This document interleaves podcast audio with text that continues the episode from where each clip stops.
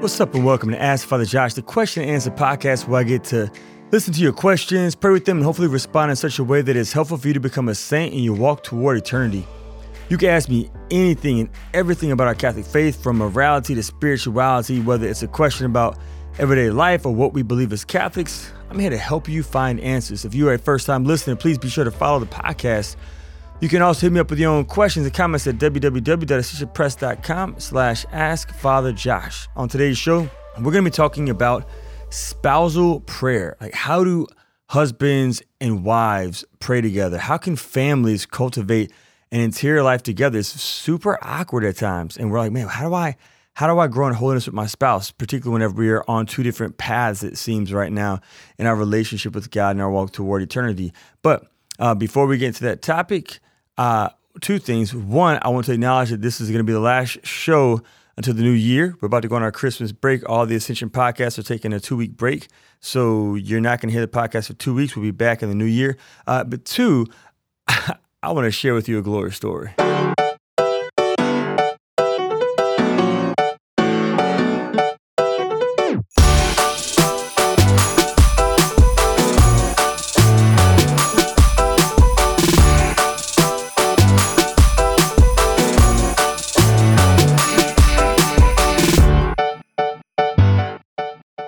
Right, so my glory story is this. I recently uh, decided I was going to surprise one of my good friends, Sister Josephine Garrett. Many of you know her. She was on our Rejoice Advent program with Father Mark Toups and I. She's a good friend of mine. We've been friends for a few years now, a number of years. And so we've collaborated in ministry on multiple occasions, but I've never been to Texas to visit her and the nuns, the Holy Family Sisters of Nazareth, the convent. So I reached out to one of her fellow nuns, Sister Emanuela, and I was like, hey, look, I want to surprise Sister Josephine for her birthday. Her birthday is actually my baptismal birthday, and as is it's uh, Sister Emanuela's baptism birthday as well. We're baptized the same day. I mean, different years, but same day, same feast day. And so Sister Emanuela and I put this plan together where I was going to come to the convent. And so after my last mass on Sunday, I booked a flight flew to Dallas, and the plan was for me and Sister Manuela to surprise Sister Josephine for her birthday. And my flight got delayed. As would have it, my life goes that way. The flight got delayed, and so the whole surprise went out the window. Then my buddy Father Ruben, he knew I was going to do this, and he texted Sister Josephine that morning. Was like, "Hey, happy birthday!" Now he and Sister Josephine they never met yet, and so they they've texted before, uh, but like they haven't even met. And so she was like, wait, why is Father Ruben texting me happy birthday? How does he know it's my birthday? Uh, and why is Sister Emanuela telling me I need to be in Dallas for my birthday? Because they have a convent in Tyler and a convent in Dallas. And so uh, so she knew something was up. So finally, Sister Manuela, she she just she couldn't keep the secret any longer because now she's telling Sister Josephine, "Hey, uh, dinner's canceled." And she's like, "Wait a minute, you told me to come to Dallas for a dinner with you and the nuns. Like, what's up?" And so finally, she's like, okay, I, I, can't lie to you anymore. It's Father Josh. Father Josh and I, we are going to surprise you for your birthday. So then they decided to surprise me. So I get to the airport super late and I'm calling Sister Manuela. Uh, she's a Holy Family Sister of Nazareth. She's the vocation director, great community of, of sisters. And I get there and I'm I'm texting her. She's texting me back. I'm calling her. She won't answer. She finally answers. She's like, okay, I'm coming. I'm going to find you. And so I'm like looking for her. And this dude comes up to me, this random guy, and he asked me, he said, "Hey, are you a priest?" I'm like, "Yeah, man, I'm a priest." And so I talked about LSU. We talked about because uh, I was obviously assigned there uh, in the past, and we talked about discipleship, and we talked about vocations and my parish, Sacred Heart of Jesus Church School, best church and school in the diocese of Baton Rouge. Shout out to Sacred Heart. And uh, and then he asked me what I was doing. I said, "I'm coming to hang out with some nuns. One of them has a birthday that we're going to surprise her with." And as I'm telling him about this, like literally, I was going to fly in on Sunday do the surprise birthday party, and fly back on Monday. So I gotta get back to work. You know, my parish is my priority, right? Um, I turn around and Sister Josephine was behind me. She scared the life out of me, y'all. I screamed.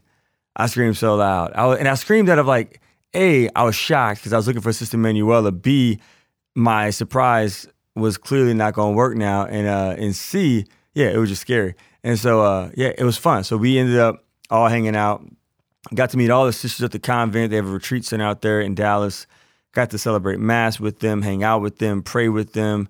Uh, it was it was a huge, huge blessing. And then uh, and then me and Sister Manuela and Sister Josephine were able to grab dinner, and that was that was a blast. And yeah, so it was it was a huge glory. The glory story is just like it, good holy friendships are a great gift. So I text Father Ruben and said, "Hey man, you you kind of blew it, but Sister Manuela really blew it." but it was still fun. We yeah, we went and prayed at a Cistercian abbey, and we went to the campus ministry center at UD uh, in Dallas to go pray over there as well. And uh, and I hopped on a, a bull and I jumped on a bull and I didn't ride it. I just I sat on it. It was real. And so lots of lots of fun things happened. Then I was able to get back to BR and my flight wasn't delayed back home. And yeah, everything's all good. So blessed be God for holy friendships and for fun and for surprises. And yeah, it just was a blast. That's the glory stories love good and holy, healthy friendships. If you want to receive show notes, by the way, you can uh, subscribe to my email list by texting Ask Father Josh at 33777. You can also rate us and review us on iTunes, Spotify, Google Play, and any other podcast format. And you can share us on your social media pages. When you do this, it helps other people to find out about the show. If it's been good for you, potentially it can become good for them as well. And now, let's get into today's show.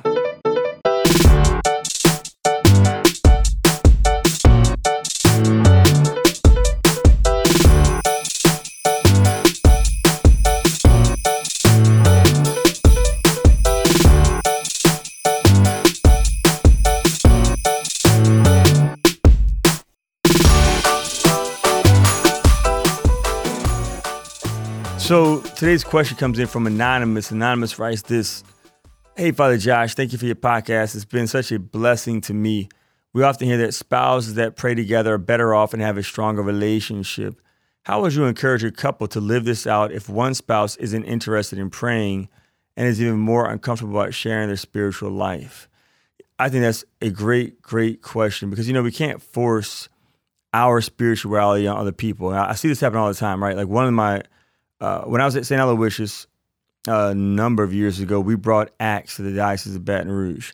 And Acts was amazing. It bore supernatural fruit and continues to bear supernatural fruit. But as everything good happens, like there are always like, you know, negatives or whatever. One of the negatives was that sometimes people would go on Acts and be like, oh, because Acts was amazing for me, you have to do Acts. And so people would come back and tell their friends, like, you have to do it and and it, it's like okay no you, they don't have to do it right? Acts is really good. I love it. We're actually bringing it to my parish sacred heart of jesus. Uh, i think our lady mercy brought to their parish st george brought to their parish st john's brought to their parish and like our lady peace brought to theirs. So a number of parishes in my diocese have been bringing acts to their parish. It's good. Blessed be god. I praise god for it. It's so good. I enjoy acts. I thought it was great. However that doesn't mean that it's for everybody. Just because something worked for you doesn't mean it's going to work for them but what we could do is we could say, well, this is the silver bullet. Like, you got to do this. And we push it on people, right? Or it's the Manresa Silent Retreat. Man, I went on a Manresa Silent Retreat, and as a priest, we go on it every year. Um, and it was amazing. I love it. I love silent retreats. You know, because I love silent retreats, you got to do man Manresa. You got to get plugged in. You've got to get signed up for Manresa Silent Retreat. You need to do this. Or it might be a charismatic renewal conference, a CCRNO um, conference or, or uh, the Encounter conference because I went to Encounter and it changed my life, or because I went to CCRNO and it transformed my life and my marriage, you have to do it too. And so, just because we particularly received a grace from God in a unique way that has helped us to grow in a relationship and grow in virtue and find freedom and healing from our vices and whatever, doesn't mean that God's going to communicate to everyone else that same exact way. Some people are going to go to Medjugorje and have a powerful encounter. Some people are going to go to Medjugorje and hate it. Some people are going to go to CCRNO or our encounter conference and love it. Some people are going to go and hate it. Some people are going to do Acts retreats and love them. Some are going to go and hate it. Some are going to go to Manresa for a solemn retreat and find it amazing. Some are going to go and hate it. It's not for everybody. Just because something's for you doesn't mean it's for them. So when it comes to prayer, we are all invited to pray. We're all called to pray. If we don't pray, we don't have a relationship with God. It's that basic. If you don't pray, you're not in a relationship with Jesus Christ, period. But we can't we can't assume our spouse is going to pray the same way we're going to pray. They have a different personality than us, a different temperament, and they're going to have a different spirituality probably than us as well. They might have the same spirituality. If they do, blessed be God, but they might not also. Uh, and so I, I want to encourage a few things that I think can just be like typical rules for all of us when it comes to praying as as couples. Number one, obviously, communion prayer, Mass. Mass is a communion prayer. Go to Mass together. Blessings before meals. That's a communion prayer. But then also, I would encourage you for communion prayer, what might be helpful, particularly whenever you might have a different spirituality than your spouse has, is to do rote prayers, right? To do devotionals. So to pray the rosary together as a couple, whether it's a decade of the rosary or the entire rosary, to pray the Divine Mercy Chaplet together. Not the rosary and Divine Mercy Chaplet, right? But just pick one, the rosary or Divine Mercy Chaplet. Maybe pray night prayer together, the Liturgy of the Hours. Every priest, every religious sister, um, even every deacon that we pray morning prayer, evening prayer, and priests and sisters pray office, morning, evening, daytime, and night prayer. Um, and some even pray all seven hours. But maybe pray the Liturgy of the Hours together, or whether it's office of readings, or morning or evening, or a night prayer together with your spouse or as an entire family. In night prayer, there's a time for examination of conscience. Then you could do the liturgy. Uh, you could even add in there like, what's your your joys? What are you grateful for before you go into the examination of conscience? So those are some prayers you can recite together. Also, you can maybe you might be more spontaneous, charismatic. Your your partner might be more into rote prayers, Our Fathers, Hail Marys, Glory Bees, St. Michael's, Angel of Gods. So p- potentially, what might also help is if you guys set aside a time where your spouse does like the Lord's Prayer, you do spontaneous prayers, your spouse does the Glory Be, right? And so that way you don't make your spouse do something that they don't feel called by God to do and also you're not doing something that you don't necessarily feel called by God to do. But one of my friends, actually Sister Josephine, she said, invite your listeners to follow the way of a convent. Convents set a time um, and set a thing to do in prayer. So if you have the habit of praying at the same time every day with your spouse and doing the same thing, that's going to foster and facilitate a rule of life that can help you to grow, mature in holiness. And so, again, whether that is your spouse doing Lord's Prayer, you're doing spontaneous, your spouse doing Hail Mary, Glory be, St. Michael, whether that's uh, you guys doing a rosary together, the Divine Mercy Chaplet, or night prayer with an examination of conscience, whether it's you guys sharing what you're grateful for and then going into the liturgy, uh, whether it's you guys listening to praise and worship music together and singing praise and worship or our gospel hymns together. Like there's different ways that you're invited to do this. But I would encourage you, whatever you do, to be consistent and intentional with it. In addition to that, what you could also do is, uh, and should do, is you should both be having your own time set aside for personal prayer with Jesus Christ, where you're probably doing Lectio Divina, praying with Scripture, speaking to God, sharing your thoughts, feelings, and desires, and listening to God talk to you in the Word of God. And then maybe at the end of the night, you could talk about your prayer with each other, or you could pray the same Scripture like every day in your personal prayer, and then one day a week, you can set aside a time that's consistent and intentional where you come together and you share the fruit of your prayer with each other. And then you go into the rote prayer, spontaneous prayer, rote prayer, Our Father, spontaneous, praise and worship, glory be, Hail Mary, etc. Um, but that's another way that you could grow in intimacy with each other where it's not like forcing it. It's not pushing your spirituality or them pushing their spirituality on you or vice versa. It's cultivating a relationship with Jesus Christ and growing in holiness in the way that's best for you as a couple to become saints in your walk toward eternity. So hopefully that was a bit helpful. I would love to know what you th- what you think about that. So um yeah, with that, we're going to take a quick break, and when we come back, we're going to jump into our saint for the show. And I'm sure you all can guess who the saint's going to be, uh, because Christmas is right around the corner. There's a saint who's probably on most of our minds. Yeah, so stay tuned. Hi, my name is Father Mike Schmitz, and we know, right, as disciples of Jesus, we need to be encountering God's Word on a regular basis. We need God's Word to transform our minds, to move our hearts, and yet, if you're anything like me, sometimes you sit down to read the Bible and it just you fall asleep, or you get caught up in the names and the events. It can be a confusing set of books. We've created an answer, and the answer, we think, is the Catholic Bible in a Year podcast. It is produced by Ascension and hosted. Um, by me. For more information, you can go to ascensionpress.com slash Bible in a year. And we are back. Just a quick reminder, you can hit me up with your own questions and comments at www.ascensionpress.com slash askfatherjosh. You can also receive our show notes and any updates about our podcast by subscribing to our email list by texting askfatherjosh at 33777 and you can rate us and review us on iTunes, Google Play, Spotify, and any other podcasts out there, as well as sharing us on your social media pages. That will help other people to find out about this show. So obviously, Christmas is literally right around the corner. By the time you hear this show, Christmas will be, I think, a week away. And so the saint for today is Saint Nicholas, good old Saint Nick, aka Santa Claus. A lot of people don't know Santa Claus comes from Saint Nicholas. So that people say, like, well, give me the real scoop on Santa Claus. Yes, Santa Claus really did exist. His name was Saint Nicholas. He he was born into a family where his parents were devoted to serving the poor and they were devoted to serving those who were sick. And in fact, his mom and his dad died because they were serving the sick. Like just like uh, who's a saint from Hawaii, uh, Saint Damien Molokai. Uh, he chose to go and serve lepers, and while serving lepers, he contracted leprosy. Saint Nicholas's parents were serving the sick, and they died. This is what happened to Saint John Paul the Great's brother, older brother. His older brother, uh, he was a nurse and or doctor and or nurse practitioner and or in the medical field somehow. I don't know, but whatever it was, he chose to serve the sick in Poland, and he contracted a disease by doing that, and that's how he died. So Nicholas was an only child, unlike John Paul. Uh, John Paul had a brother and a sister. They both passed away, but Nicholas was an only child, and so he inherited all of his parents' money, all of their their wealth, and like his parents, he also was concerned with the poor and the sick and the suffering. And so he began to give his his money. Um, he began to give his wealth and share his gifts with uh, destitute families who were sick and who were suffering and who went without. He particularly served people who were widows and people who found themselves in, in slavery.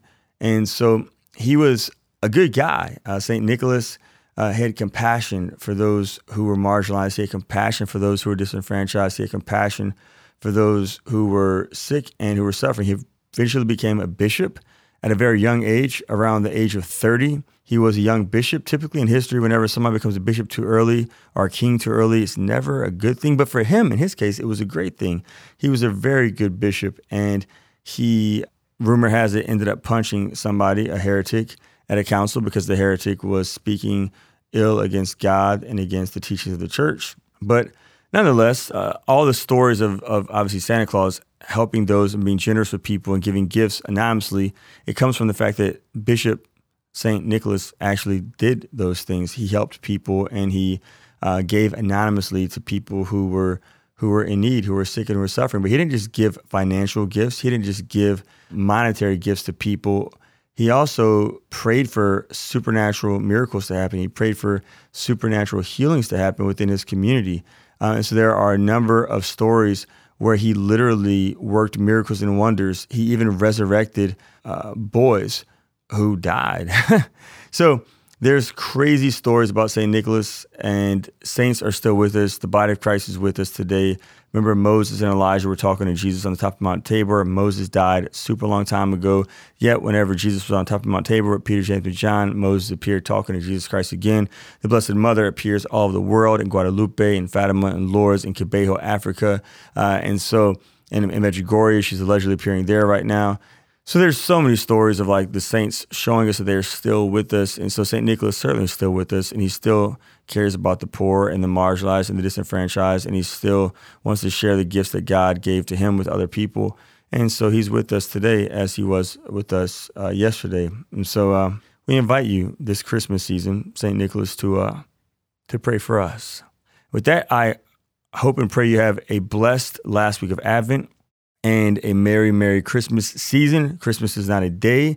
If you put your tree up, don't take it down the 26th. Christmas season goes into the baptism of the Lord. Uh, so keep celebrating Christmas during the season. Don't let it be a secular thing where you stop doing Christmas the day after Christmas Sunday. Like celebrate Christmas throughout the season uh, because Jesus wants us to to party. So St. Nicholas, pray for us. Uh, until we get back in January. I'll see y'all in the Eucharist. Deuces.